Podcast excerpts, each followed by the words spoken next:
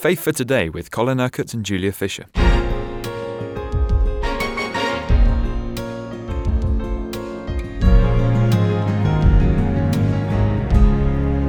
We've reached Psalm 43 as we look to see how God reveals his character, his nature, how he feels towards us through these Psalms. Yes, we've we've moved from the Psalms of David to the Psalms of Korah, and uh, sometimes we go through these really, really difficult testing times when it seems that almost as if the light that Jesus has poured into our lives gets switched out. We we feel that we're struggling, and verse two of um, Psalm 43 sort of reflects this. You are God, my stronghold. Why have you rejected me? Why must I go about mourning, oppressed by the enemy? It can appear like that sometimes, can't it? But actually, the psalmist knows the answer. Send forth your light and your truth. Let them guide me. Let them bring me to your holy mountain, to the place where you dwell. Then I will go to the altar of God, that's the place of sacrifice. To God, my joy and my delight. I will praise you with a harp, O God, my God. Why are you downcast, O my soul? Why so disturbed within me? Put your hope in God, for I will yet praise him, my Saviour and my God.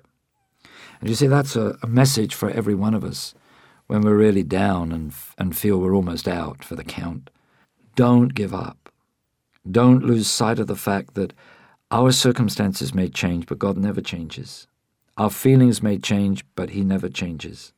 His love is always the same, always consistent. His word is always the same, never changes. His spirit is always within us, He never takes His spirit from us. His promises are just as real when we feel that everything is dark as, as when we are full of light. And I believe that this is one of the ways in which our faith is tested. Um, it says in, in the New Testament that the testing of our faith proves that it's genuine. And I think, you know, we all go through those times when our faith is tested, when it seems that nothing is happening. It seems, it feels as if God isn't around, God isn't involved. It can even feel sometimes as if God doesn't care but he does. And he is there. And Jesus taught the parable of the unjust judge, and it says in the preamble to that parable that he taught this so that men may always pray and not give up. And that's the testing of your faith. It's easy to trust God in the good times. It's easy to trust Him when everything is happening in the way that we want. But when suddenly we find in our, ourselves in a situation where we're right up against it, there's confusion, there's problems, can't understand why he's allowing what is happening to happen. It's at times like that we mustn't lose our nerve. We mustn't lose our trust in him. But we continue to put our hope in him and we continue to praise him. We continue to rejoice in him. We continue to give thanks because this is the will of God for us in Christ Jesus. And what I found you know, Julia, is that when we do that, then God begins to move. Sometimes when we're so full of, of our problems and, and perhaps even feelings of despair, and, and all we want to do is just say the negative things and, and perhaps, if, if we're honest, even want others to feel sorry for us, nothing much seems to happen to change the situation. But when, despite the darkness, despite the confusion, despite the problems, despite that sense of nothingness, we begin to praise God and to give thanks and to rejoice in Him, suddenly it seems that God begins to move. Why is that? Because I think then we have passed the test, and our faith is genuine, and we are obeying the Word of God. We are rejoicing always and giving thanks in all circumstances because this is His will. There will be many people listening to us, Colin, who feel that God has gone quiet on them. And perhaps another way of, of, of overcoming this is, is what the psalmist refers to in the next psalm, Psalm 44. He remembers, he looks back at the times that God has helped him in the past. That's right. We have heard with our ears, O God, our fathers have told us, what you did in their days and days long ago. With your hand you drove out the nations and planted our fathers. You crushed the peoples and, and made our fathers flourish. It was not by their sword that they won the land, nor did their arm bring them victory. It was your right hand, your arm, and the light of your face, faith, face, for you loved them. You are my King and my God, who decrees victory for Jacob. Through you we push back our enemies. Through your name we trample our foes. I will not trust in my bow, my sword does not bring me victory. But you give us victory over our enemies. You put our adversaries to shame.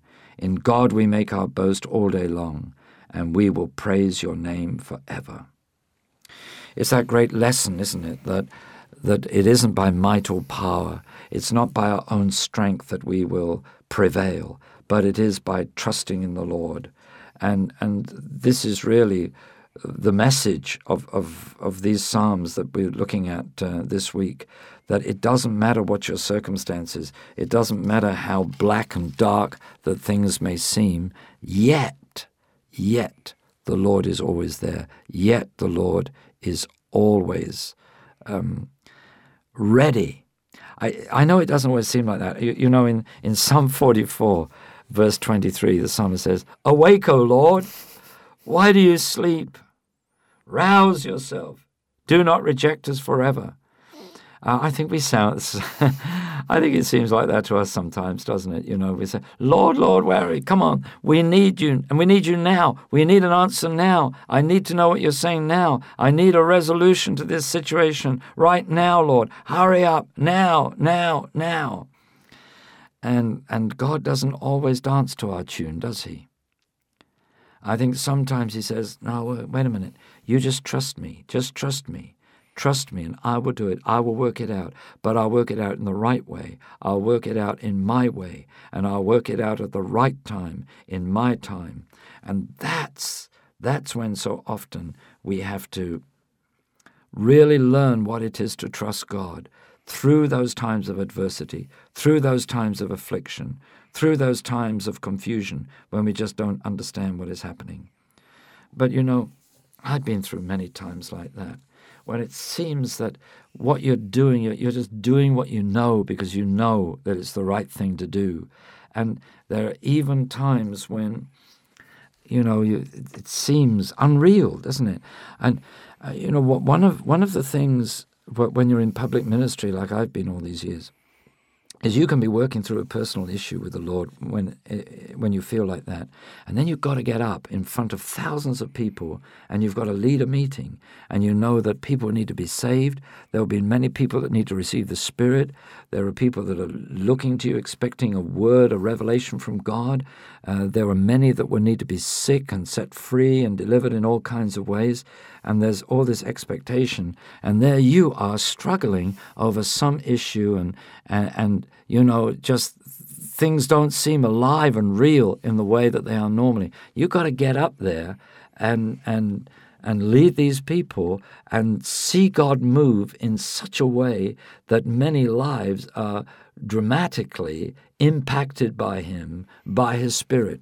You know, the amazing thing about God is when you get up there, the anointing's there, the Lord is there, everything's flowing, the people get blessed, the people get healed, God is being glorified in what He does, and you think, wow, this is wonderful. And then you get off the platform and boom, you're right back where you were before, and you think, oh God, that was so great, that was so wonderful, that was like a flash of light in the midst of the darkness I'm working through. But let me tell you, when you when you have to go through those times of struggle, those times when it does seem very dark, through a valley, I call them valleys. On the other side of the valley, there's always a higher mountain top that God is taking you through. And you might not understand why you have to go through the valley or what is happening when you're in the valley.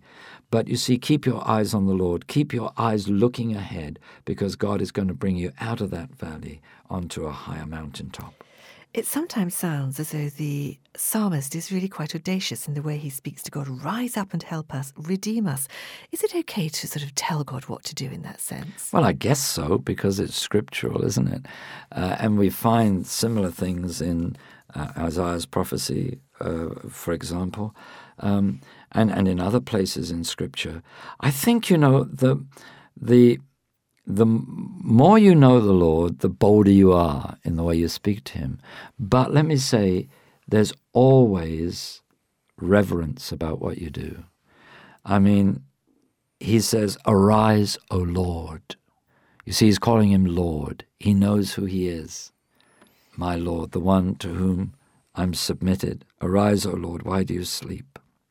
So it isn't that. Um, he's just angry with God or disappointed with God. He, he, just can't understand at that moment why God doesn't move in the way that, as, as he perceives it, God needs to move. And I think that's what we so often experience ourselves. It seems that God has hidden his face from us. It seems that he's not aware of our misery and oppression. Uh, it's, it seems that, that um, he's forgotten us. But of course he hasn't. And the psalm ends with the prayer Rise up and help us, redeem us, because of your unfailing love.